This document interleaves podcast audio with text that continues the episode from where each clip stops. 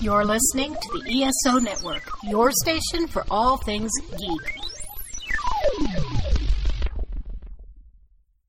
Hello, please let me see your ticket stubs for the double edged double bill. This week, Adam Driver is the man who killed Don Quixote by ordering the Midnight Special.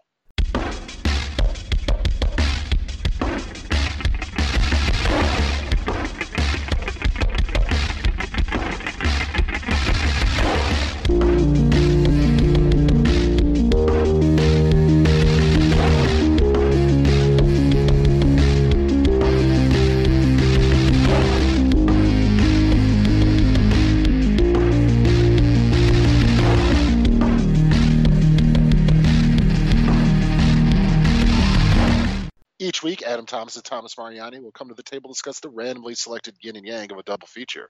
Then, both will have to pick a number between 1 and 10 or seal their fates for the next episode. One will have two good movies, the other two bad ones. Let the chaos begin. And I am Adam Thomas, and I want to let the midnight special shine down on me.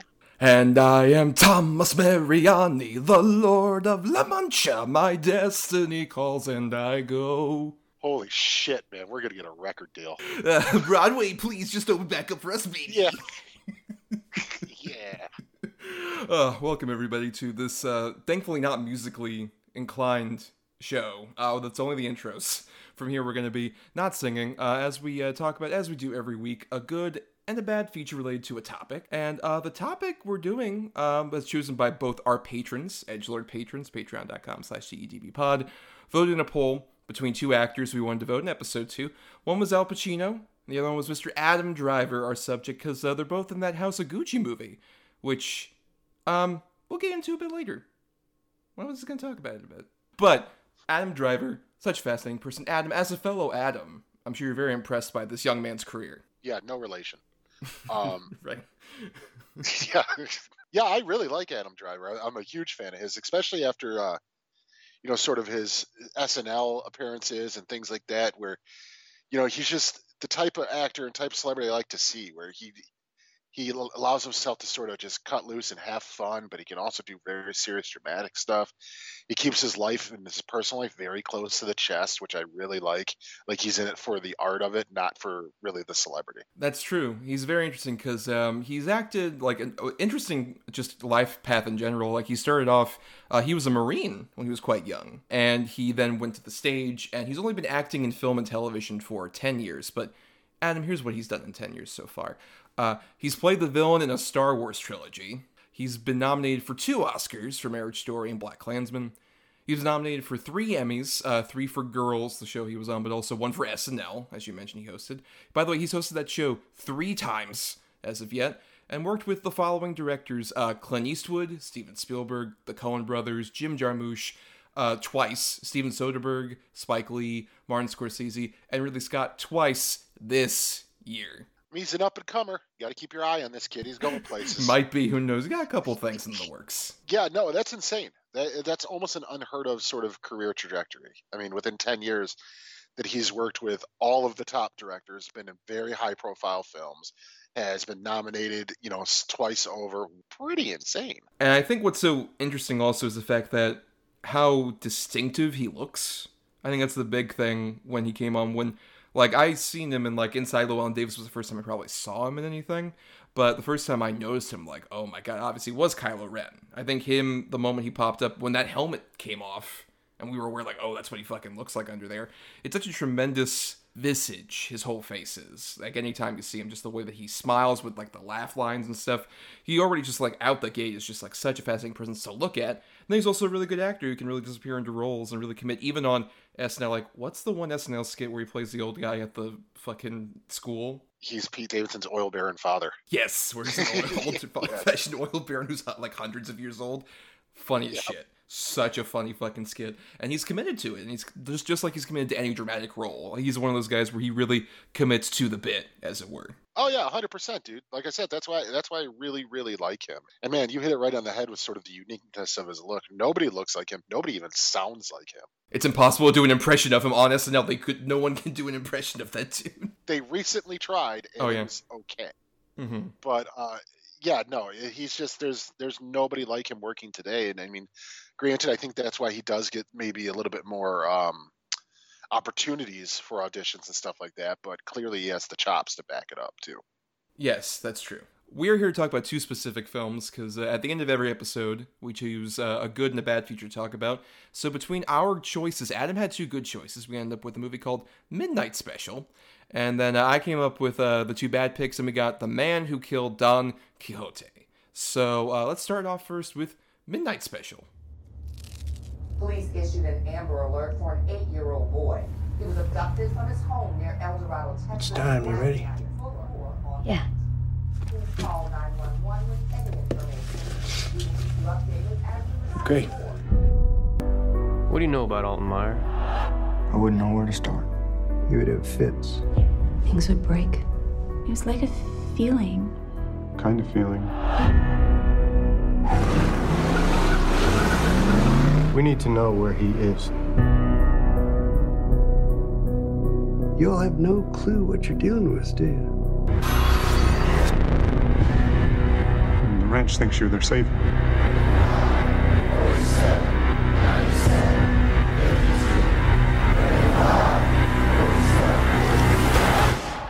The Midnight Special came out on March 18th, 2016, from writer director Jeff Nichols, who made two movies actually in 2016 this and Loving, the one with Ruth Negga and Joel Edgerton. The uh, landmark uh, mixed racial marriage case. Exactly, yes. Um, and uh, this is the first one he came out with, though, which is very different. It's a earnest, kind of like quiet sci-fi film that basically follows a, a group of adults who were part of this cult that was led by Sam Shepard.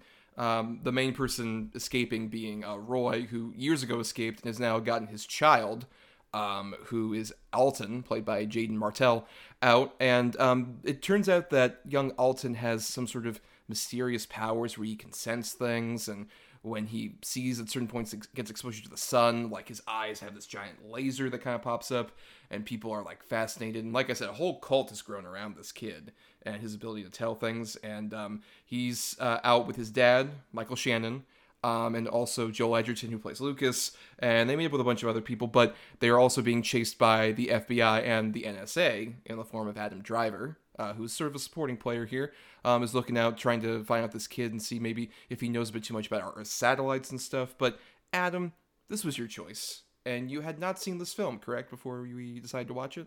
That is correct. It was always on my radar, man. I'd heard good things about it, and just from seeing the trailers and everything, it looked like it was something that was right up my alley. Just for some reason, it's like I tried to start it a couple times, and it is a really slow burn.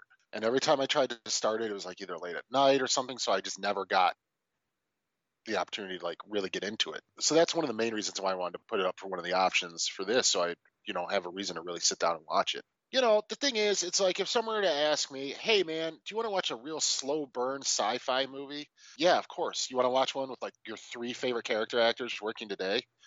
Yeah. Yeah, this movie's right up my fucking alley. Like, this is totally an Adam movie.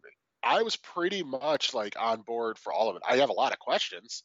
Uh, I think that most people who see this movie do. But uh, the fact that they're not really answered doesn't bother me in this one. I, I really really thoroughly, thoroughly enjoyed this movie. Uh, yeah, I'd seen this in the theater initially, actually. Um, I'd written about it, and um, I hadn't seen it since, so in 2016, it's been about five years. And it's interesting because I don't like it quite as much as I did. I still quite like the movie quite a bit. I would say it's probably my weakest of Jeff Nichols' movies because he also made, like, Mud um, and Loving and a few others I would consider a bit better. But at the same time, what was so refreshing watching this in 2021 is just that this is clearly a movie inspired by a lot of like Amblin and Steven Spielberg movies, but it doesn't feel quite like a Stranger Things, where like they'll have a very obvious reference to one of those things. It, it feels like it's definitely, especially Close Encounters. I think you can agree. This feels a lot like Close Encounters in particular, where it's quiet, character focused. When the when the effect stuff happens, it's big and giant, awe inspiring, but it still is like very low key in a way that I found uh, really refreshing because it's just like, oh wow, this is nostalgic, but not overtly so. It's just kind of like I was inspired by these movies as, that I watched as a kid, but I'm gonna kind of like do my own thing with that inspiration. And these Stranger Thing comparisons are definitely there if you really wanted to do it, especially with the kid and the idea that the government's chasing him and he has these weird, almost psychic type. Well, he does have psychic type powers and he can do shit with electricity. And then when he really uses power, his nose bleeds. Like there's a lot there where you're like, well, someone should maybe contact the Duffer Brothers. Even a bit also Jaeden Martell plays the kid, and you Yeah. some might recognize him as the main kid from the recent It movies, or at least the first one. He's, he's used better here, also better used than Book of Henry, our favorite. Yeah, I was gonna say for us, it's Book of Henry. That's where we know him from. That's true. Um, also, he wore goggles, which creeped me the fuck out because, like, oh no. But dive back into the book. it's just, another chapter. um, no, I really, really dug this movie though, man. I, I think the acting in this movie uh, across the board is great. I'd say, you know, Kirsten Dunst isn't given much to do in this, but she she does very well with what she is given. To me, the MVP is Edgerton in this. Uh, Edgerton and Shannon uh, in particular, they're both just fucking great. And Joel Edgerton, clearly, it's it's him. I think he likes doing more weird, sort of low budget fare not necessarily low budget, but like independent, sort of offshoot weird movies. But man, that guy's on the verge of just breaking out. I mean, he's so good in everything he's in. And Michael Shannon, you know, he's already established. But for this being like an early Adam Driver, he's really fucking good at it. And it, he, they do it so well, and he plays the character so well.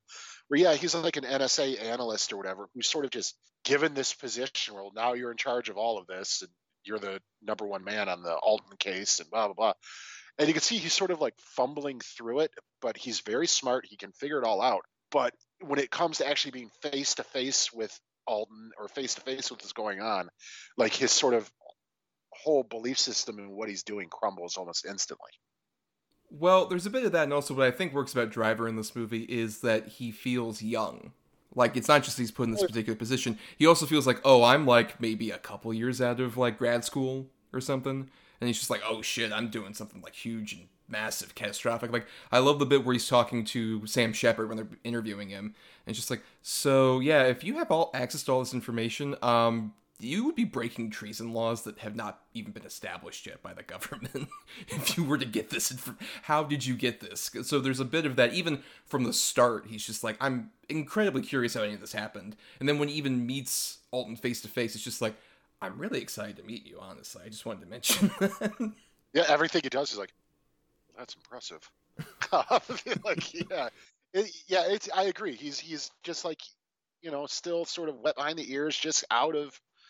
Probably just got this job like a year or two ago and sort of roused the ranks because of his intelligence, but is really sort of unprepared when it comes to face to face with sort of the entire enormity of what's happening. Book it's- smart not street smart very much a thousand percent, a thousand percent. And I also, even though he's in it for all of three minutes, fuck, was this like my favorite era? I know it sounds crazy, but my favorite era of Sam Shepard was like the mid 2000s, still right when he passed away, where he became a really small bit character actor, and he just fucking nails it everything he's in, including this. He's fantastic. also shout out to jeff nichols' mud which he's also incredible in like right before this Yes. he did that. Amazing in that movie.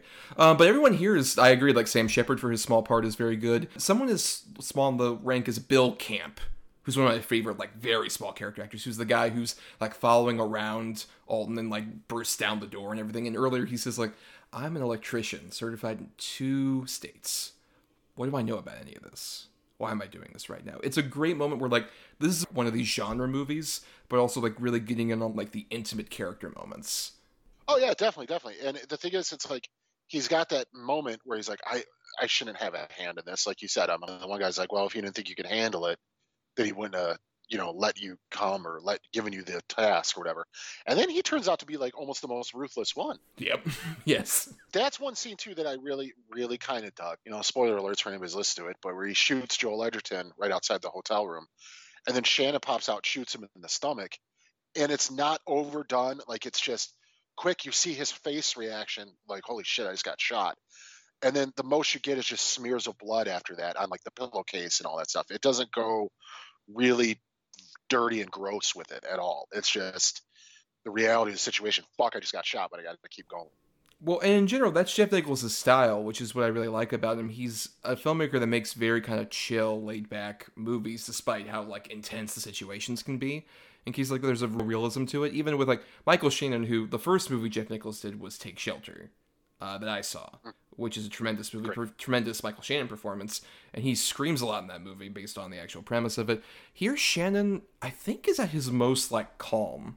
The most tense he gets is at points where the kid is in danger, and he's just like, "Don't you never leave the van? What are you doing?" But that's it, and I think that's it's such a great side of we don't even see a lot. No, you're right. Yeah, the yeah, it's the that's probably the major. You know, I told you never to leave the van. He's like, I'm sorry. He's like, it's okay, and he instantly goes back to like sort of quiet, subdued. But dude, he does so much acting with just his eyes in this movie. Like he barely changes his facial expression. He smiles like once or twice, barely. But it's just all in the eyes in this, and it's it's fucking fantastic. Like you get even the scene where you know Kirsten Dunst and the and uh, Jaden leave the car, and he's like Alton, and Alton looks back at him and he just nods, and just the look in his face is is so it's so good. One of two prominent Bad Boys 2 cast members we have to talk about tonight, which is interesting as well. Oh yeah, yes, we'll get into that. But um, I I do agree, and I also think what works is that with Jeff Nichols, like this is his obviously a sci-fi movie. He's done mostly like smaller dramas. With this, I love also how even the effects work. Feels like it's very subdued and laid back.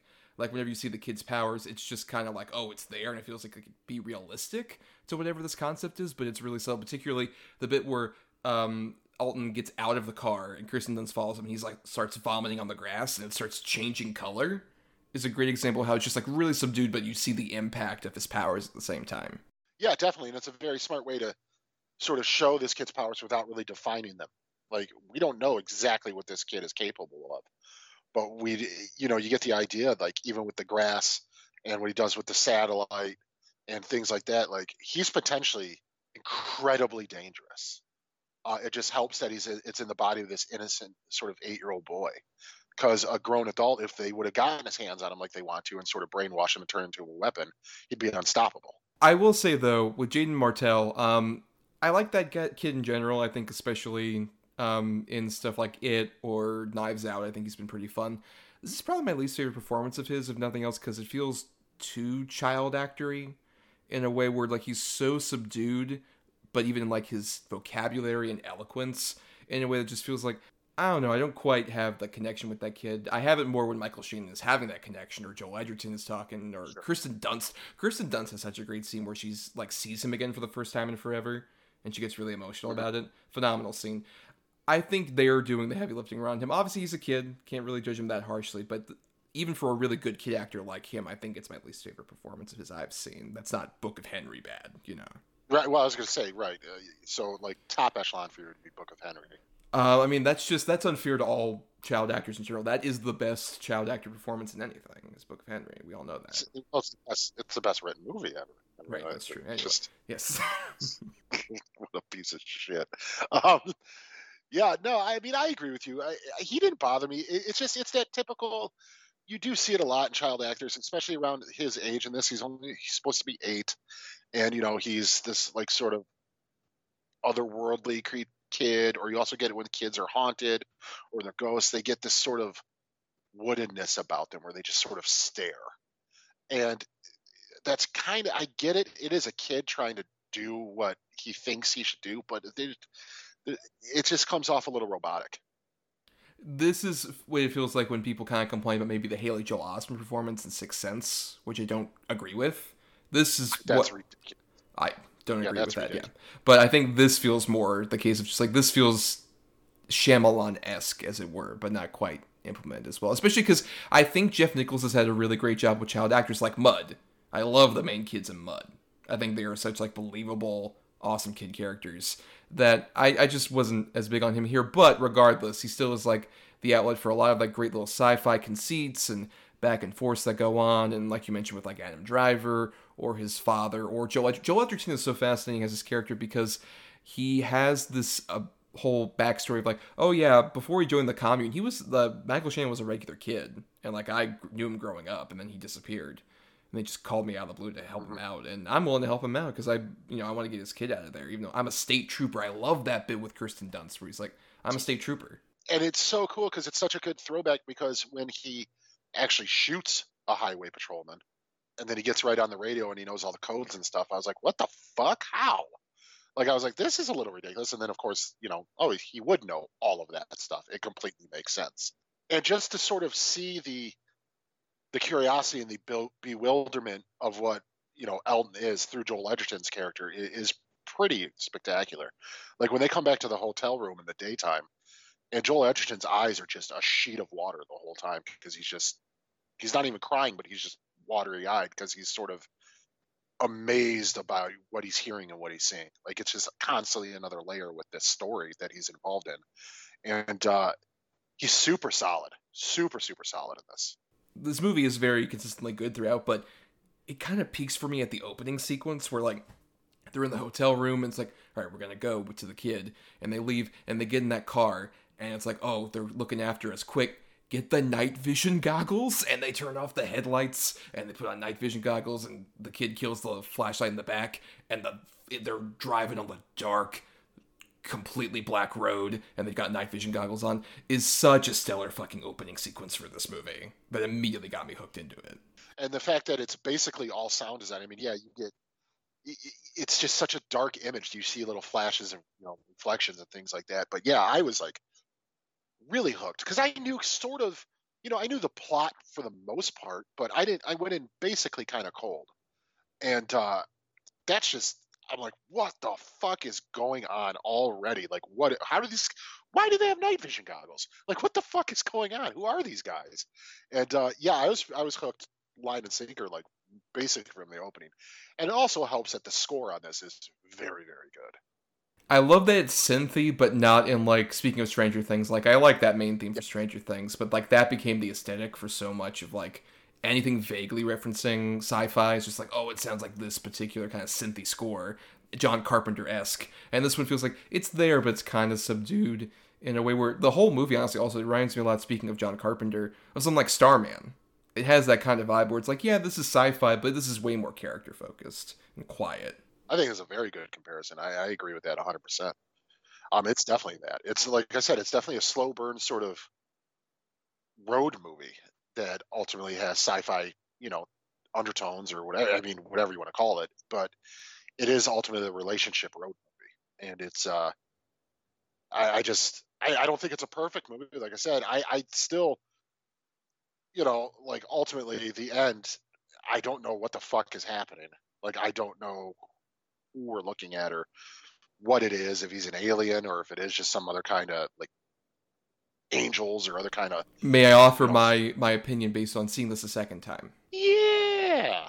I, you know, I'm asking that on this podcast. I never do that, so yeah. I just gotta make sure. Yeah, yeah. No, I, so, I really want. Yeah. Yes. Yeah. So my I like he, they keep talking about how oh I'm from like a world that's above ours um, I think it's like an alternate dimension thing, basically, and this is like the one time that we're like both places can occupy the same space, and so that's why he's able to go in. So I think it's more of just like it's a dimensional I rift, right? Yeah, where people have the same wavelengths and everything, and I think that's when he's able to get in there, and I think that that's a really interesting way, and especially the creative way that's shown during that whole final scene, where it's just like, oh, structures we've never seen before are above us on like look this gas station is like all of a sudden there's a giant fucking tower that looks alien but not inhuman like it looks believable like oh right. this is like um human architecture in the next like 50 years maybe or so. Yeah yeah i definitely agree. And my favorite reveal of that was the skyscraper. Yes you know where it's showing the and all of a sudden there's this giant sort of structure jutting out of the side of it that is just completely unlike the rest of the building. Uh, yeah I, I, think i think you're probably right. I think it is like sort of a uh, other dimension, you know, Stephen Hawking esque sort of theory idea about it. I, I, think that's probably very, very accurate. This movie cost eighteen million dollars to make, and it looks like stunning in this way. And it looks like it's believably building a world while at the same time you're mostly seeing like the inside of hotel rooms or old houses. And it was making me curious for right until like I think a month ago, Jeff Nichols' next movie was going to be that A Quiet Place spin-off. Not three, but allegedly Whoa. a oh. spin-off. And then he said like nah i'm gonna do something different. I'm like good. Do something like that i would give a shit about. Yeah that's probably for the best. Yes after a quiet place 2 for sure. But adam speaking of twos we have a whole nother movie to talk about quite a bit. So let's do our final thoughts here on midnight special. Please as the guy who picked it your final thoughts on this movie and particularly adam driver in it. I think adam driver's great in it. I think it's a great supporting turn uh, from him. You know, obviously he wasn't really the Adam Driver he is now yet, but it's still you can see just how what talent the guy has, even in an early sort of side role like this. I I think he's perfect as sort of the foil of both the heroes and sort of the people he's working for. It, it, just really really works. Um, and other than that, I, like I said, I think it's a it's a damn fine movie. It's a good slow burn sci-fi. I'm always on board for those. It's anchored by just wonderful performances, great score.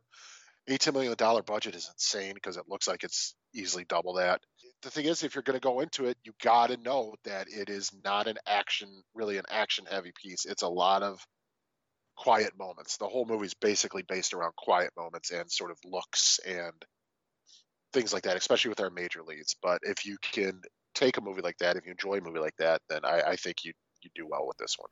Completely agree. I think it, it fits perfectly in Jeff Nichols' filmography while also being reverential of some older science fiction classics. Um, and it's a great use of Driver. It's interesting you mentioned he's not the driver that he would end up being. He got the news he was going to be in Star Wars on the set of this movie, his first day filming this movie. And you can see that kind of like he is like growing out the Kylo hair a bit. he's got like a curl, hasn't gone full Anakin Skywalker thing yet that he has in the movie ultimately. Um, but yeah, I I think uh, it's a it's a really great movie and a really great use of him and all the other actors, Michael Shannon and Joel Edgerton, everyone is quite good in it. And if you didn't see it because it wasn't very successful when it came out, I remember seeing this in the theater being like one of three people, I think, when it came out. I we would both definitely recommend seeing it. It's a little hidden gem for all you out there. Yeah, definitely. Those are my favorites. Yes. But we have a whole nother film to talk about, Adam, after this promo for an ESO show you can queue up right after ours. Hello there. I can see you have great taste in podcasts. Keep your discerning streak going with the Soul Forge podcast. No topic is off limits on the Soul Forge. We talk about life, toys, dating, geekiness, love, nerdiness, sex and dating, TV, movies, and just about anything you can think of. Check out the Soul Forge podcast. SoulForgePodcast.com and wherever you find your podcasts. We're everywhere. All right, and now we are getting to our second film, The Man Who Killed Don Quixote. I was born by the special will of heaven to restore the lost age of chivalry. I am Don Quixote de la Mancha. And cut right there. Good work. I want to drop some of the shots. Why? Because it isn't working. Because my client isn't happy. Because the whole concept is ridiculous. You are Don Quixote.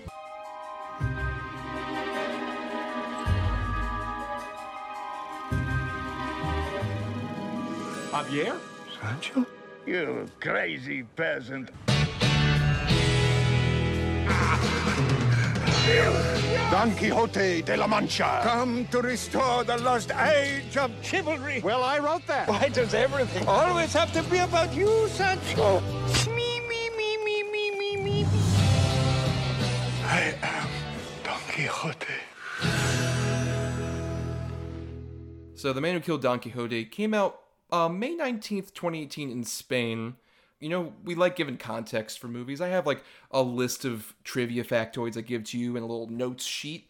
Um, I think more than any other movie we've covered on the show, this requires an intense amount of like context for what it is. Would you agree? Yeah, there's already a documentary about it, and there's another one coming.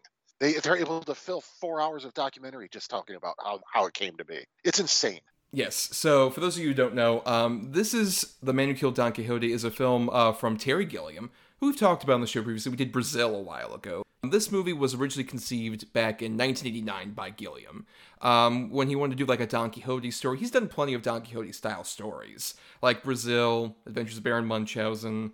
There's that kind of vibe of like, oh, I'm a hero who has to fight even though it seems hopeless. There's no way I could possibly win. I'm still going to keep fighting. And he fought throughout this whole production process in 1989, tried to do it. Nothing ever happened. 1995, he almost tried to get it to happen, but it didn't. Then 1998, he infamously got a whole production set up and had people cast and uh, was on the first week of shooting for a $32 million budget.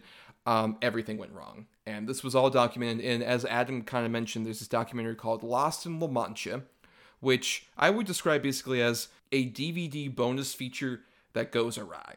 It was originally conceived as like a making of documentary for TV or a DVD. uh, made by people who had done that for 12 Monkeys. And it's like you're watching it on a what would be like a DVD of this particular movie. It's like, oh my god, this is how it was made. And then, oh no, it didn't get made. Didn't happen. And it's uh it's devastating to watch, honestly. Would you agree, Adam? You've seen the documentary as well. Yeah, it, it, it is in a way that it just shows the ultimate struggle of committing to your art, committing to you know your vision, and ultimately how just things beyond control can just destroy you know your art your vision it, it's it's pretty harrowing especially when, if you look at it from sort of the perspective of an established filmmaker or a filmmaker in general yeah it's it's a pretty much a bummer though not just from the director even just everyone in that cast and crew there's a certain point where everything's screwed but Terry Gilliam has to go around to the costume guys and the special effects people, just like, guys, it looks great. I can't wait to use it on the movie. That's never gonna get finished because everything went wrong. he can't tell anybody because of the insurance stuff. It's crazy. It's a great documentary. Seek it out. But that happened in like 2000 or so, 2000. So then he tried for the next 18 years to get this done. Several people came in and out as like the Don Quixote character, and the script was rewritten several times. And it's just eventually finally came out uh, with Adam Driver as this character who basically, if you're aware of Don Quixote, this is a bit of a twist on it, where um, he plays this guy who's a director of a commercial that's parodying Don Quixote for uh, this oil company. He's, he's telling everybody, like, oh, hey, yeah, we're going to do this and this. He's like an asshole Hollywood type director who's being bankrolled by the guy who runs the company. He's just like, yeah, we love this guy. Let him do the commercials, whatever. He's played by Stellan Skarsgård, who's a total piece of shit. But they end up shooting near this location where years ago Adam Driver had been to shoot a independent film, his student film, which he finds a DVD of in the middle of like this guy who's like selling DVDs. He's something like, "Here, sir, how about this one?" Like, wait, this is my student film. He watches again. He visits the town again and finds everyone kind of remembers him, but in this like way that's haunted everyone. Particularly the man who played his Don Quixote in his student film, who was played here by Jonathan Pryce. And as it turns out, Jonathan Pryce is was so obsessed after playing that character in the student film that he has become Don Quixote in our real life. And he is going around saying he's Don Quixote, trying to look for Sancho. He thinks Adam Driver is a Sancho. That's what he recognizes him as. There's a lot more to go with from there. But Adam, with that context of the documentary, and then finally seeing this film version for the first time, what did you think of it? I mean, to be completely transparent, I don't, I don't know. This is either genius or it's just pretentious sort of masturbation. I, I, I really, I like a lot of stuff about it. I, I particularly Jonathan Pryce is fucking what a performance. It, it's kind of masterful. Adam Driver does a lot of good comedy bits in this, just from reactions and you know the whole dance scene that he does and all that stuff. But I, I really don't know. This is one that I finished today that was a disservice for this show because I, I think I need some time with this to sit on it. Maybe give it another shot too, because uh, I think there's a lot here. But I think watching the documentary before I've seen this sort of took me out of the actual movie, and really sort of all I was thinking about was the mythology of making the movie. So I think I did the movie a disservice in that way too. Well, Adam, um, I'm glad you mentioned that whole thing about you just watching it earlier today. I watched this a couple days ago, and I have been thinking about it constantly. Like the sort of build up to this, because along with all that build up about the documentary and the production of this particular movie, I said this when we talked about Brazil, but I don't think I really emphasized that. Um, Terry Gilliam was sort of like a stepping stone for me in terms of becoming the film obsessive person that I was because along with being obsessed with film starting around like middle school and high school, I started moving on to like more adult things. One of the things I moved on to was Monty Python, which Terry Gilliam was a part of. And I followed like all the stuff like the movies and the TV shows that they did and all the interviews and behind the scenes stuff. I had a book that was like all these guys being interviewed. And Terry Gilliam was one of the ones where I think he's had such an interesting career post his Python work, where like he went on to make all these different movies like Time Bandits, Brazil, Baron Munchausen. Like I rewatched Baron Munchausen earlier this week, and that was the first one of his I ever watched, and I think that movie still is a fascinating film about just like getting older and realizing you don't have the same touch but still having that sense of adventure and how worrying that is a lot of the same themes of this movie and i think that's what makes like especially also terry gilliam's like behind the scenes stuff. We talked about it in Brazil, and but there's been several other times where he's always had a lot of trouble with his productions, and a lot of that comes from studio interference, stupid shit like Stellan Skarsgård in this movie, heavily based on Harvey Weinstein, based on like his he's had interactions with that dude, and it seems very yes, there's a bit of that, but also this movie I find so fascinating is what he hasn't said he's going to do any other movies. He's been so focused on making this movie and putting it out. Only came out a couple years ago. I wish no ill will toward Terry Gilliam, um, even though he said some assholish things. Like, if this might be his last movie, potentially, it's a perfect note to end on, but in the most kind of sad, pathetic way to me. This is a movie about a filmmaker who wants to like not give a shit about making movies. He's like, I'm doing this now not for the art anymore. I'm doing it for commercial gains. This is a commercial. I don't give a shit. I'm completely corrupting this thing I once held dear. But then he tries to go back to his student film, and in other movies that might be the thing where he's like, you know what? He starts to realize the love of filmmaking he once had and really appreciates it.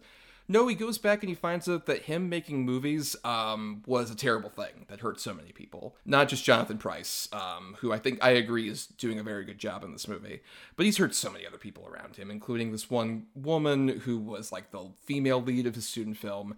Who um, there's a lot of implications with that I'm not a fan of either. But this is a movie made by somebody who has gone through the production process so many times and has been burned so many times. So it comes off as bitter filmmaking in a way that fascinates me, but um, still makes I don't think for a good movie. If that made any sense, that rambling. I just no, I, I, I, I no, I, I completely understand what you mean. Uh, and the one thing I do find fascinating about this movie as well, because it is Terry Gilliam and things like that, it's almost like both facets of Terry Gilliam are represented by both of our leads in this movie.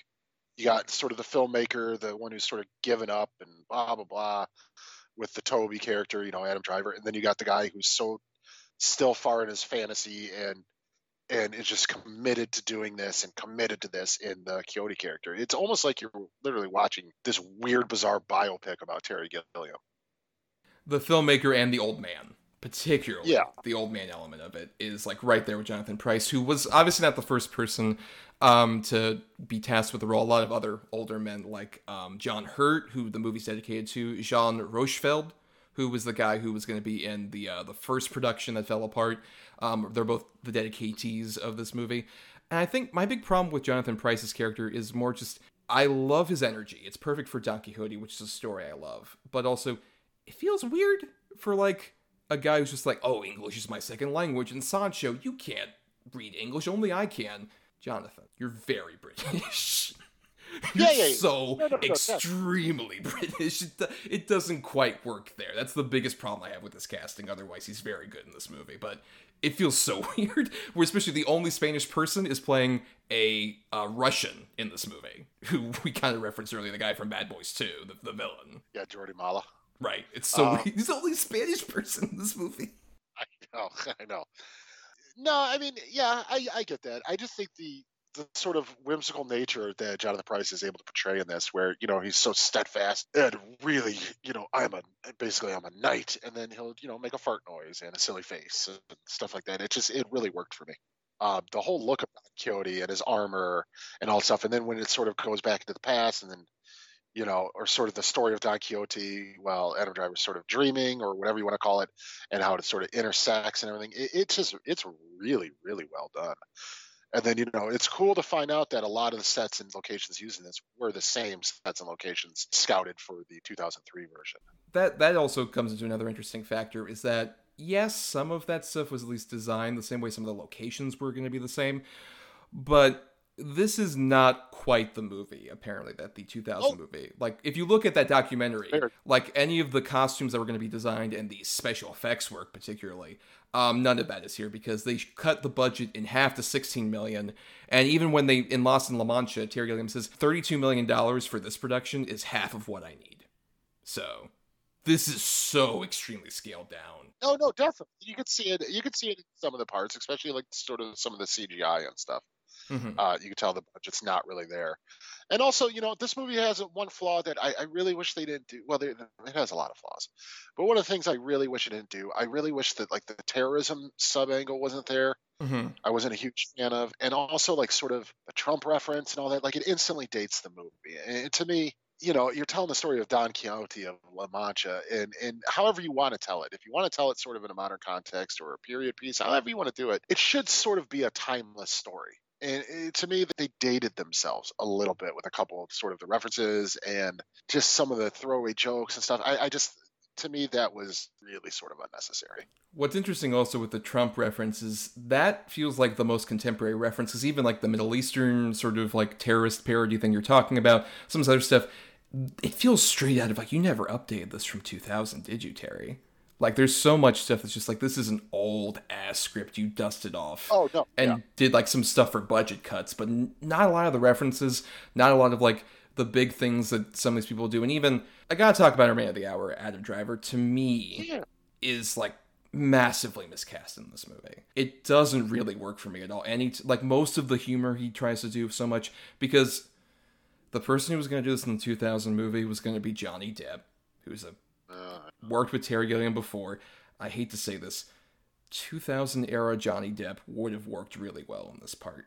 Cause, but uh-huh. it's I feel like it is the case because it feel he's like slimy, but he feels like all right. Toby's supposed to be a guy where you see him initially, you like have a drink with him, maybe have a night out with him, and you're like, oh my god, this guy's really charming. And then the moment you wake up, it's like, oh, this was a massive mistake. Get the fuck out of my life. Adam Driver never feels in this movie like he's quite that charming to start out with he just kind of feels like consistent like i don't want to be around you for like five minutes. You're awful.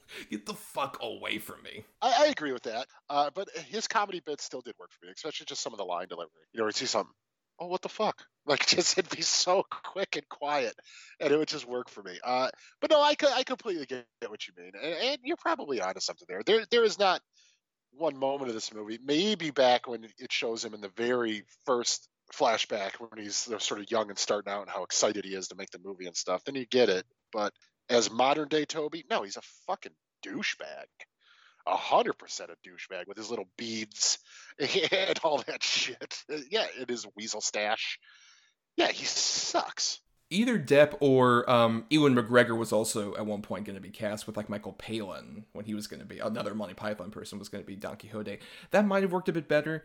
I don't know, but um, at at the same time, like even when he's in the flashbacks you're talking about, where he's like, "Oh, I'm young I'm trying to shoot this movie, and I'm going to get Angelica, who's played by Joanna Ribeiro, who I will say I think is one of the better performers, and I think works pretty well for this particular part. I just hate so much that when he is like sort of um, getting her to star in the movie, and she's like 15, but there's no sexual yeah. stuff at that point.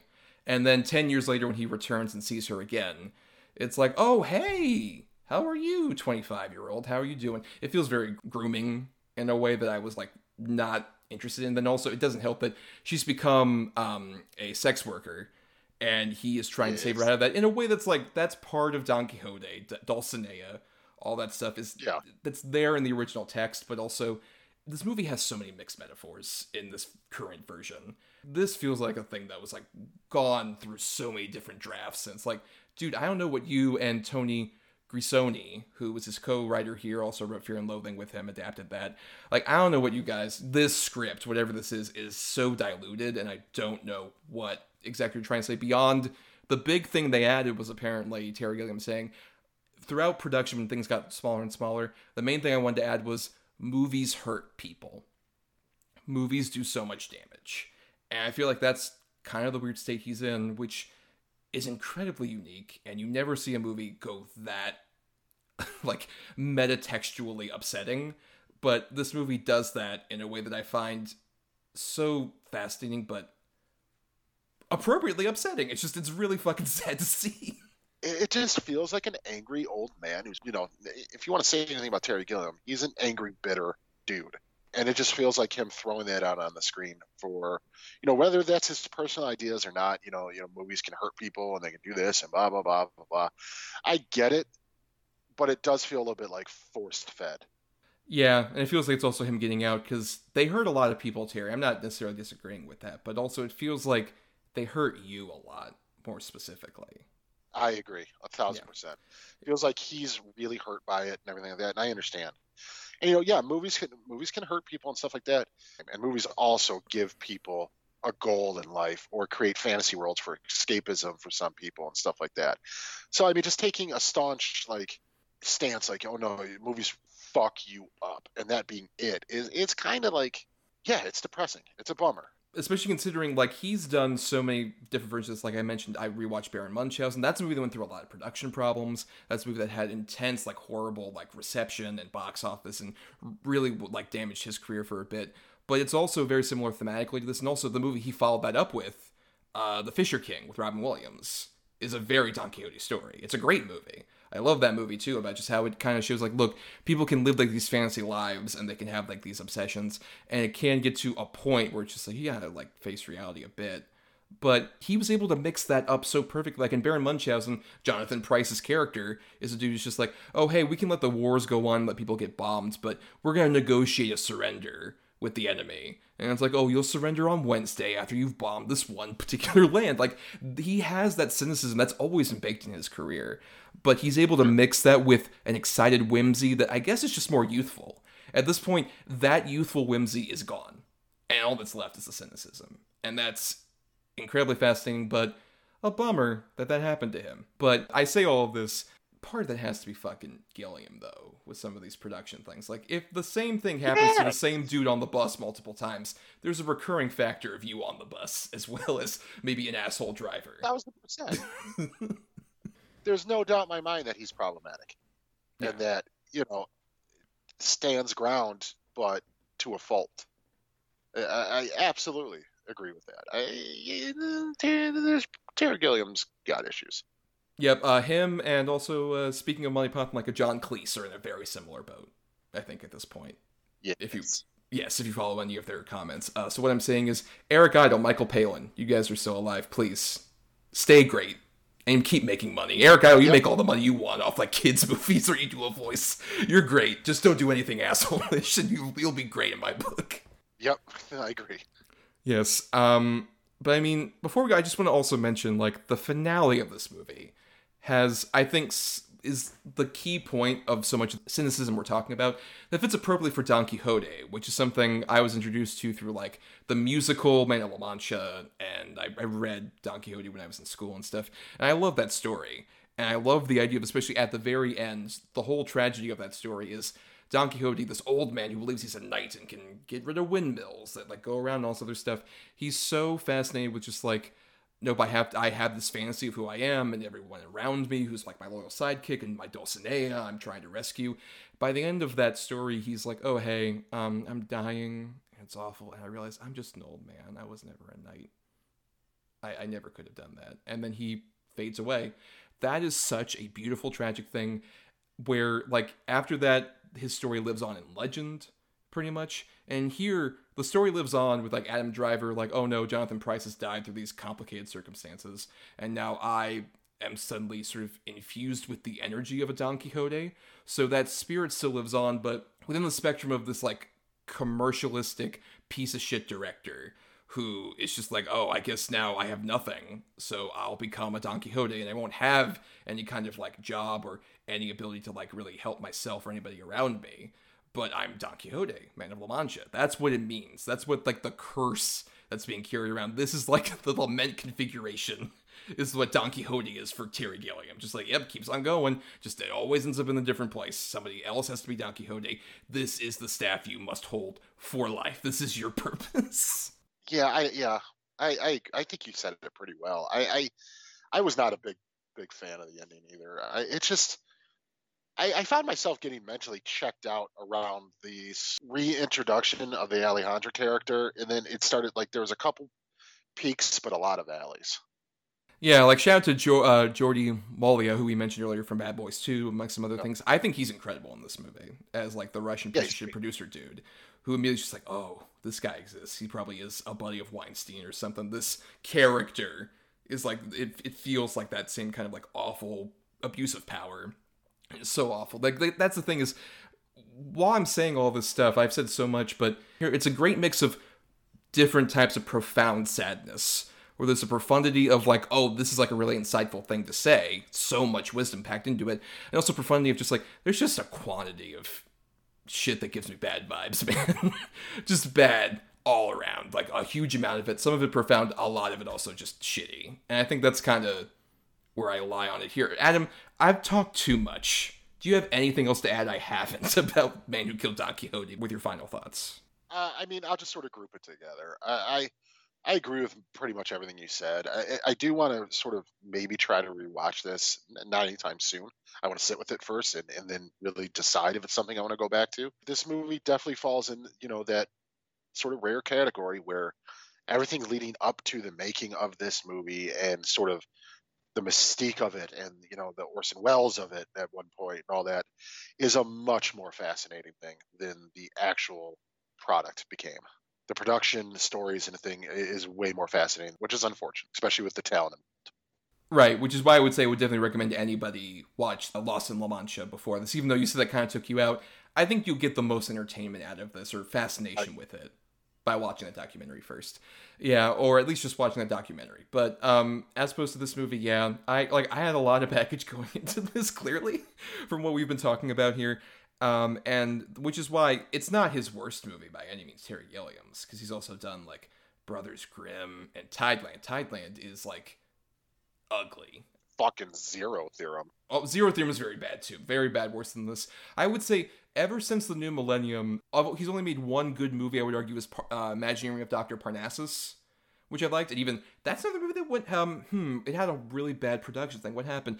Oh yeah, Heath Ledger died, and he's like one of the main stars of the movie. That fucking happened. So that alone shows like this Terry Gilliam's been through so much shit, and I love so many of his movies still, even though he it seems to be an asshole based on what he's been putting out there, and it's unfortunate. I still love a lot of his movies. I would still say a lot of his like earlier movies are fascinating. I would say the run from Monty Python the Holy Grail to Fear and Loathing is a range of like pretty good to phenomenal filmmaking that I still love, still have a lot of affection for. Somewhat nostalgically, mostly a lot just like on weird filmmaking craft.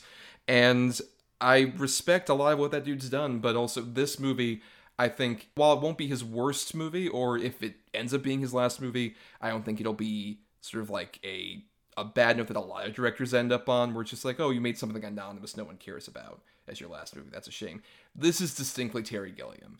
For all of the good and a lot of the bad reasons. It's it's just so distinctly him, and it's a punctuation note that feels appropriate for Terry, but also uh, just a really sad one on so many levels. Somewhat fascinatingly, mostly not.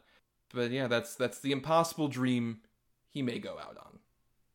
So anyway, uh, let's get into our next segment, the double oh. redo. Jesus Christ, man! I got my grandma's funeral flyer somewhere. Let me go get that and read it too. Ad- Adam, while I'm recovering, can you introduce the double redo segment maybe for people out there? Why don't you introduce it quickly? Yeah, so it's a new segment in our show. It's we've been doing it for a couple months now. It's called the Double Redo. What we do is Thomas and I will recommend two movies, both bad, both good, uh, related to our topic. In case you're interested in sort of finding more out there related to whatever particular topic we do. And this week, obviously, uh, we're talking all about Adam Driver performances. So, uh, Thomas, why don't you go ahead and start us off? Yes. So for Adam Driver, I'll start off with my good. Um, I'll start off with the older one, slightly from 2016.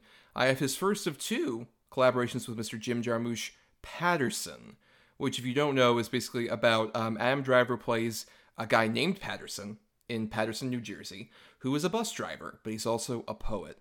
So he likes to write down a lot of poems in his little book that he has on the bus. He hears conversations that go on. He has a lovely wife at home and a dog who he loves walking around. And like any Jim Jarmusch movie, um, it has a real slice of life quality. There's also a lot of weird, bizarre details that are fascinating. Like there's a bit where he's walking his dog, Adam Driver, and he goes down and hears somebody doing something, maybe like a rap of some sort. Oh, it's a laundromat. Who's there? It's Method Man. Literally fucking Method Man is there performing a rap, and he looks down at Adam Driver's dog like, "Yo, what's up? Come on, come over here." And the dog like barks and runs away, and Adam Driver's like, "You're doing a great job." Love that stuff. And I think that's what's so interesting is it's a real slice of life movie that has an ASMR kind of quality where you're watching it just like I'm not infused with like a lot of drama and stakes.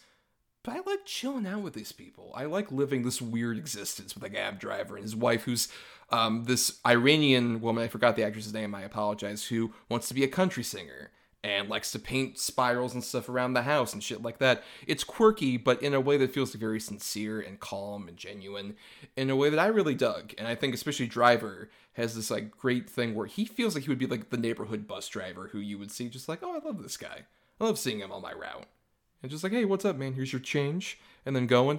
I, I think it, it's an incredible movie. It's on Amazon. It's one of the weird, like, Amazon funded this and put out in theaters kind of movies, and it's it's a pretty great one for that. And then um, the more recent one I have came out a couple months ago, uh, though it won't be in your local theater probably at the time you're hearing this. It's The Last Duel, the first of two Ridley Scott collaborations that Adam Driver did this year. And basically, this is a story about these this knight and his wife. Uh, the knight is played by Matt Damon, who co-wrote the script with Ben Affleck, who shows up here. This is their first script collaborating since uh, Good Will Hunting. And uh, the Matt Damon character is about to have a duel with Adam Driver, who plays this other knight, who, as it turns out, they were friends, and we get three different perspectives on why they're having this duel.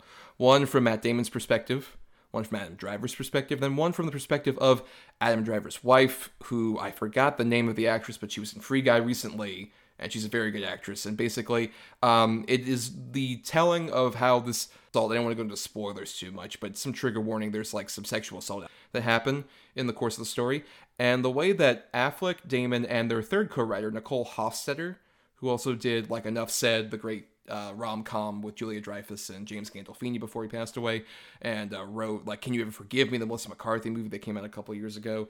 It's a tremendous movie about just like what pers- different perspectives mean and ultimately what the truth is. The movie has a very clear definition of like who the truth is if you just look at the titles that pop up between segments. But everyone's really great in it. Matt Damon's really good. Ben Affleck is so funny in this movie. He's a great comedic relief. But Driver is so fascinating because he infuses his character with so much of a friendliness to Matt Damon, um, a boisterous charm that would make him like, oh, he's a dashing knight of old, and then a sick son of a bitch like an awful, awful sick person who you can't you just want to get the fuck away from him. It he does show so much range in this movie, and also uh, the final the titular duel um, is one of the most intense, awful duels I've ever seen. It's like imagine watching this interesting night uh, medieval movie happen, and then the ending is like the alley fight and they live, but with swords. it's intense and gory and awful. And I won't say who uh, wins that battle, but um, it's a great movie worth your two and a half hours of time. Now, too bad. Briefly on this one, uh, this is where I leave you. A movie that came out in 2014 that Adam Driver is part of an ensemble.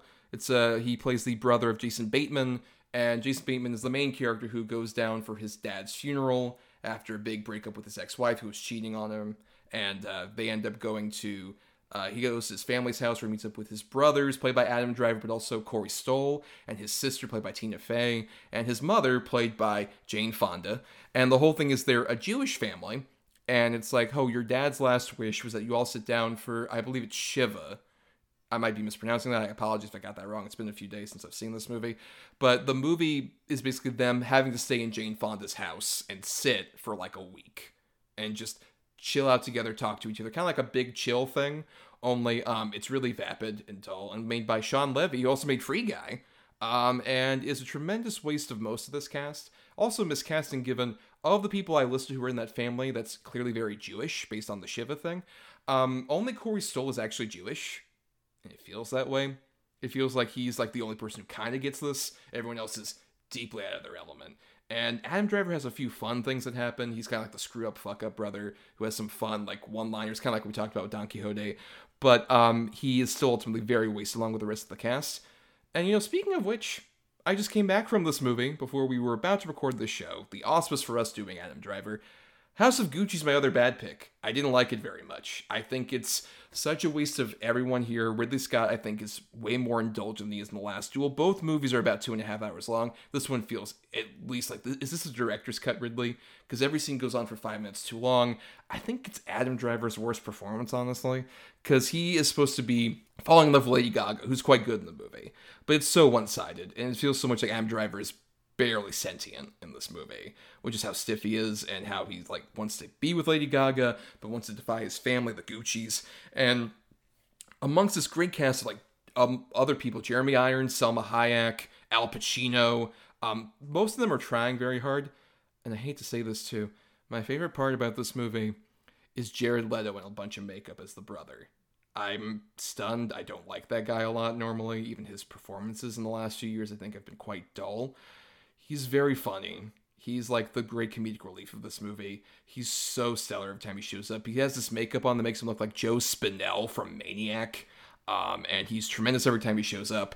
But otherwise, yeah, it's it's such a dull affair that I was not a fan of. Despite good costumes, uh, it also looks steel gray, like this is shot in Seattle as opposed to Tuscany and all these other great locations you're going to. I was not enthused at all by uh, House Gucci myself as an Italian man. Not really. Well, I haven't seen any of those. I'm definitely interested in both of your good picks. I, especially after you saw the last duel and you messaged me about it. It really got my interest, and I was really psyched to see it. Then, yeah, it wasn't really playing anywhere where I could see it in time due to my work schedule, so I never got the chance. Um, and House of Gucci, you know, we talked about this before. The trailer was fucking stunning. The trailer sold this movie to me like instantly. I'm like, oh god, I really want to see this. And just all the early reviews coming out, and then hearing you talk, about it, I'm like, oh fucking bummer. But you know, it's definitely one of those. I'm still going to see it, but I was definitely a wait. Yeah, especially look for you, who's been so excited to talk about Pacino at some point. He's much better than Driver in this movie. He's another one of the highlights every time he shows up. well, that's I guess that's good news. Uh, but yeah, uh, this is where I leave you. I, I remember the, seeing the trailer for it. I watched the trailer, and uh, yeah, it looks fucking like melodramatic garbage to me. It, it just doesn't. I'm good, and uh, I'm I'm sucker for Jarmusch. Uh, for the most part, uh, we'll hear about that again in a minute. But I didn't even know about Paterson, so I definitely want to check that one out. Yeah. By the way, shout out Jodie Comer is the one who was in the last duel who I didn't mention, who should get nominated for an Oscar for that movie. She's she's so stellar. Oh. And also Ridley Scott, you know, recently came out was just like, hey, look, guys, um, the reason the last duel didn't do too well is these young millennials. They're looking at their phones. They're not gonna go to the movies. Sir, I heard that way before, like when the movie was bombing. Like, I gotta see this in the theater. I did not turn on my cell phone at all for the last duel. You don't know how tempted I was from House of Gucci, sir. So tempted to get on my fucking phone and message Adam like, "This movie fucking sucks." Lol. I'm like, I got another hour. it's so bad. uh, but anyway, Adam, please, yeah. what are your choices for the double redo? All right, so for my good picks, uh, you know, I, will go pretty brief. We've talked about this movie on the show already. You already mentioned it earlier, but I have Inside Llewyn Davis. Fantastic, fantastic film. Adam Driver has a very big part in it, but it's incredibly memorable. Uh, just the the line delivery, of especially uh, his sort of lyric in the song, is so fucking funny to me every time. Outer space. like it's just fucking great. Um, and then I have Silence, the Martin Scorsese uh, period piece. Is one of those that I don't think a lot of people gave it a chance at all. I mean, probably the runtime. Also, it's Martin Scorsese, and it's not a like a sort of mafioso movie. And uh, you know, some unfortunately, some people that's what they want, or like a Wolf of Wall Street type of film. And uh, this one, it's a stunning movie. It is gorgeous, and Adam Driver, but particularly Andrew Garfield, turn in fucking phenomenal performances. It's a really, really solid movie. And it's another one of those passion projects, uh, much like we talked about with Don Quixote, maybe not as sort of problematic, but it's one of those definitely passion pieces Martin Scorsese wanted to get made for a long time, and he did, and then it sort of came out with a whimper. Uh, but I, I definitely think it's worth a watch. And for my bad, uh, I mean, I don't think anybody would be surprised that I would put Rise of Skywalker on this. Not to say that Adam Driver Driver's terrible as Kylo Ren. I actually think he's one of the saving graces of the new franchise. But this is just dumb, and it, it's definitely one of those movies where it feels like a Spider-Man three at the time. Even though I finally sort of we rewatched Spider-Man three and, and I like it quite a bit more than I did then. But this definitely feels like one that was just made to please the internet fandom, where we have to not only repair the damage that people think we did with Last Jedi, but now we got to give them all the answers that they've either wanted or that they already sort of guessed, and we'll just confirm it for them throughout the whole movie. It's just, it's a terrible, terrible film. It looks bad. It, everybody looks bored in it, including Adam Driver. It's easily, I would say, the worst of all the Star Wars films. Uh, and that's including Solo and all those. and then the other one is a Jim Jarmusch movie, which has a incredible cast with Adam Driver and Bill Murray and Tilda Swinton and Iggy Pop and et cetera, et cetera. It's The Dead Don't Die, the sort of zombie comedy that we were all promised from the trailers when we did not get a very funny movie at all. It's a very stale, boring film. I'd argue Tilda Swinton is doing her best in it. Uh, I think she sort of carries it. Adam Driver does have a few funny moments to it, but other than that, it's just a dull, stale affair. Yeah, um, I believe uh, Jessica Scott, past and future guest on the show, put that as her review, and she had like a big question mark about it. I still generally agree with that. I think there's a lot of fascinating things that make me not hate that movie, but it is still very like I don't know. It still doesn't work ultimately. It was a plain movie for me, and I think that was maybe not the best place to see it, but also maybe the opportune best place to see it also if you really think about it. Like I, I can kind of be engaged but not as much. Um, rise of skywalker is one where we've talked about star wars on the show uh, on the patreon in particular. Uh, patrons uh, one dollar a month you can get go in the archives listen to our commentary on the last jedi which we have slightly differing opinions on but we both agree we like adam driver in those movies. I, I think he's very good in both force awakens and last jedi in Rise of Skywalker, he is tasked with so much like, hey, we're gonna exposit things to you, Adam Driver. And he's like, uh huh. Oh, Emperor Palpatine's back. Somehow he returned. Uh huh. Uh huh. Uh huh. Oh, Rey, I love you so much. I can't emphasize enough spoilers for this fucking movie. At the very ending, when Adam Driver looks like he's dead, and fucking uh, Daisy Ridley kisses him, and then he falls over dead, and then he disappears both times I saw this in the theater because I bought tickets in advance. I didn't know it was going to be this bad. Both times, people laughed audibly when they kissed and he fucking fell over.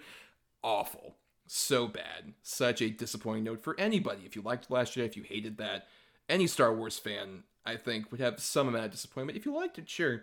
But I think a lot of people, no matter what side, had a lot of issues with that movie at the very least. Completely agree about Silence. Silence is like the great uh, counteraction to Don Quixote because he'd been trying to do it for so long and he made it in 2016 and yeah not a lot of people saw it. I saw it literally at the last opportune point I could see at the theater where it was the last showing before it was never showing again in my local theater. So I was able to do it in the afternoon on like a Thursday I had off or something. I was able to do that and I'm glad I did. I think it's an interesting movie. It's a compelling movie that I have some issues with. It's not my favorite Scorsese but it has, I agree, really stellar performances from Adam Driver, Andrew Garfield, Liam Neeson has a very good supporting turn in that movie when he was in the middle of his like I'm an old taken action dad hero type. Um, he pulled a little performance in that movie that I thought was stellar. Also, Llewyn of the great death scenes for I won't say which of the named actors we said. One of them has a really upsetting death scene that really is stellar in that movie. and Inside one Davis we've talked about on the show. I really dig it. I love Adam Driver in it. I think he's so gawkish, and that was the first time I probably actually saw him. If not that, then Lincoln the year before. But um, once again, you could see just from his visage and then his voice with the outer space bid, the "Please, Mr. Kennedy," um, between him, Oscar Isaac, and uh, Justin Timberlake. Such a stellar like three person scene. And also, yeah, that's the main thing I thought of when I first heard the Star Wars cast was oh, both the guys from Inside the Well and Davis are in the Star Wars movies now. Great. So yeah, those are our picks. We're going to repeat them one more time here. Adam, uh, first go ahead with yours. Uh, for my good, I had Silence and Inside Llewyn Davis. And for my bad, I had Rise of Skywalker and The Dead Don't Die. And then uh, my two good choices were uh, The Last Duel and Paterson. And my two bads were This Is Where I Leave You and House of Gucci. And now uh, we're going to start heading out uh, for the show, but stay tuned for us doing our picking at the very end. We have a lot of fascinating things to say about our next week's topic, so stay tuned for which movies we'll cover. But in the meantime, we want to thank people like Chris Oliver for the intro and outro music used in our show. Listen more of his uh, music at chrisoliver.bandcamp.com. Thanks to Christian Thorlally for our artwork. Follow him at Knight of Water. That's night with a K underscore of underscore water for more of his great stuff and a link tree where you can find his Instagram and stuff like that. And thanks to our Patreon supporters, patreon.com slash DEDBpod, where for just $1 a month, you all get uh, to vote in polls where you pick certain movies or topics we cover, like Adam Driver. Thank you so much, patrons. And also, uh, you get to listen to bonus podcasts we do, like right around the time, I think maybe the day before this comes out on Tuesday, you will uh, be able to hear our television episode where Adam and I cover uh, two TV shows. One hasn't seen the other. Uh, so that involves my recommendation to Adam of How to with John Wilson and The Witcher, which he recommended to me. So we're about to record that literally right after this ends. It's insane. Full transparency, people. It's 11:30 p.m. and we're gonna keep going. We're usually by this point almost like done completely with recording. Yes. Uh, yes, that's true. Um, uh, but then you know we're it's the impossible dream. We are the, the podcasting hurts people. Everybody. uh, but including uh, one we'll also do for the Patreon coming out, you know, right before December 22nd. We got a new Matrix movie coming out, Adam. So uh, for December, we're going to cover uh, the three Matrix films as a podcast. We're going to announce that one huge podcast we're going to do with a guest who we'll reveal later. Um, that we're going to talk about all three of those movies right before Matrix Resurrections comes out. Are you excited, Adam, to revisit that great trilogy? No, no oh. not particularly. What you say? What you say? What you say? What? no. Yeah, yeah, nah, not son. I don't know. I rewatched The Matrix recently. I'm very excited to record. At least I like the first one. Yes. Yeah. And we decided to do that because, like, we would never, I don't think, be able to cover The Matrix, any of the one films in an episode, right? We've kind of agreed on that mutually. No, so, yeah, yeah, no. So the Patreon feels like a good place to do that, and we'll uh, post it up and we'll inform you all about that on our various socials when it's out. But um, for more of our uh, antics, uh, you can, you know, you know, another way to help us out if you can't support the Patreon that's totally cool. We get it. Money's tight. Um, a, you know, a way to help us out for uh, at least one time purchase to do would be the TeePublic store. We're on TeePublic, um, the ESO network store, which there's a link in the description for that. You'll be able to buy a mug or a T-shirt or anything else with our logo on it. That gets us, uh, you know, a bit of a kickback uh, when you buy that. So it would help out if they did what, Adam? Buy our buy our Nerd. oh, please, Mr. Kennedy, buy our merch. Uh, but for more of our antics uh, as a show, follow us on Twitter and Facebook at DEDBpod. You can also send us feedback, doubleedgedoublebill at gmail.com, all spelled out. And uh, for my individual musings, you can find me on Twitter, Instagram, and Letterboxd at Not the Who's Tommy. I also do some writing at both MarianiThomas.wordpress.com and uh, film-cred.com. And you can find me on Twitter or Instagram at Atom or Adam. That's A T O M underscore O R underscore A D A M. And I'm also on Letterboxd at Schwandtson. That's S C H W A N D T S O-N. Yes, and uh, for more of the podcast, please subscribe to Apple Podcast, Spotify, Stitcher, or any other podcasting platform. If you're listening on ESO, why not listen to all the other great shows on there? Um, or dig into our archives on our Podbean main feed for a bunch of shows we did even before we joined ESO. And nothing else, if you are strapped for cash and you can't buy the merch or support us on the Patreon for the $1, totally cool. It would be helpful though for completely free if you were to rate, review, or share the show around on whatever platform gets us more visibility out there in the ether. Yeah, Christian, I've seen what you've been doing, buddy. I've noticed it. I appreciate it. Don't start fucking slipping on it though. and also our last guest, Scott, shared the show, of course. Oh, yeah, I don't know. Whatever. He's been on it seven times. true. very true. Very true. So now, Adam, it's time to do our picking for next week. And every week, Adam and I each, uh, one of us has two good movies, the other one has two bad movies. We assign numbers between 1 and 10 for those choices, and uh, the other person picks number between 1 and 10, and whatever that gets us closest to will get us most likely our good and our bad feature. However, we do have a rule called the Godfather rule, where Adam and I each have a single veto in our back pocket, we have to use until May of next year, our next anniversary. And um, we basically have this veto where if we hear an option, like say Adam has the two bad choices for next week, and I hear his first choice, I'm like, hmm, I don't want to cover this movie. You know what? Actually, Adam, I'll take the cannoli, is what I'll say. Thus, that choice is eliminated. The veto is gone. But we must go with whatever other choice Adam has. So that's the gamble that we always have with this. And Adam, it's so interesting that Adam Driver got his start amongst many other things, with um, a collaboration with Steven Spielberg in Lincoln in 2012. And uh, we're doing a Steven Spielberg episode next week. Are you excited? We're finally doing this. We've never done this. Yeah, no, I am. I mean, he's one of the most prolific directors of my lifetime. Uh, you know, he, he's probably on the Mount Rushmore of famous directors in my lifetime, Steven Spielberg is right there. He's the Lincoln. Um, you know, and, and obviously we're doing this because uh, West Side Story is coming out, which is a very interesting take on it. Because according to the trailers, it's it's only about Maria, which is very fascinating to me that they're making West Side Story with only the female character. Yes, that's true. He, he's adapting West Side Story, which we should also mention just on a slight, another sad note to end this episode. We're recording this the day they announced Stephen Sondheim died, who wrote the uh, lyrics and stuff for West Side Story. That happened a few hours before we recorded, so R.I.P. Mr. Sondheim, great lyricist and writer. But uh, we're also going to be picking uh, just Steven Spielberg movies for next week. I have the two good ones, and you have the two bad ones. So uh, for my two good choices, please pick a number between one and ten. I will go with number nine. Ooh, musical. Great. We're, we're, we're a cycle from the intro.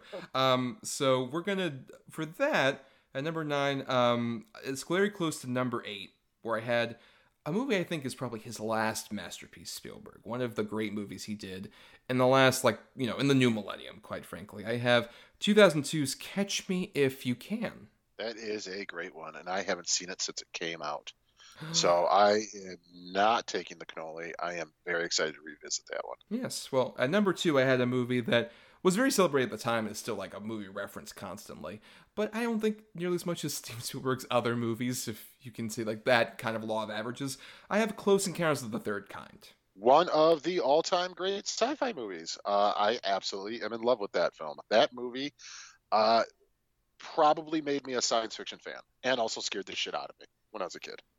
Also, one of the great recent Fathom event screenings I went to when I was uh, several years ago at around the time of Dragon Con. I went with uh, actually previous guest on the show, Tori, and Caitlin was there visiting, uh, and also Tori's girlfriend and some other people. It was a really fun time. That sounds real nice.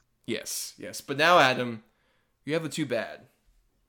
I do. Very, very interesting. So, you picked number nine. Um, I'm going to go the opposite end of the scale. I'm going to go with uh, number three. Alrighty. So, uh, both of mine are sequels to movies he has made previously. I'm pretty sure you can guess where I'm going with this already.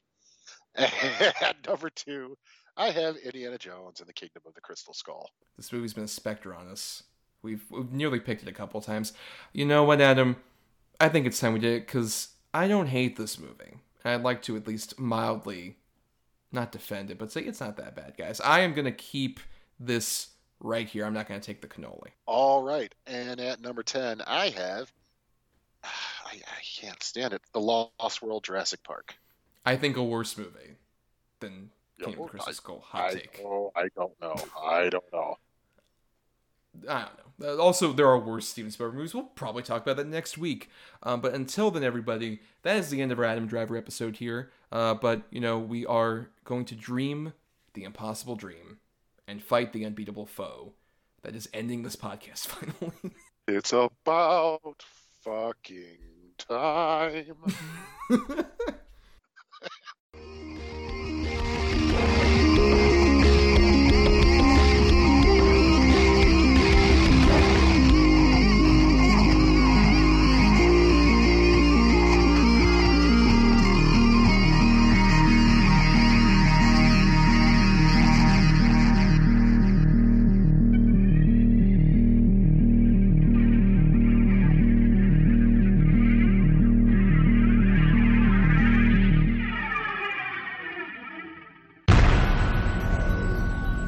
been a broadcast of the ESO Network. Be part of the crew and help support our shows by donating to our ESO Patreon or by shopping at the TeePublic store, which can all be found at www.esonetwork.com. The ESO Network, your station for all things geek.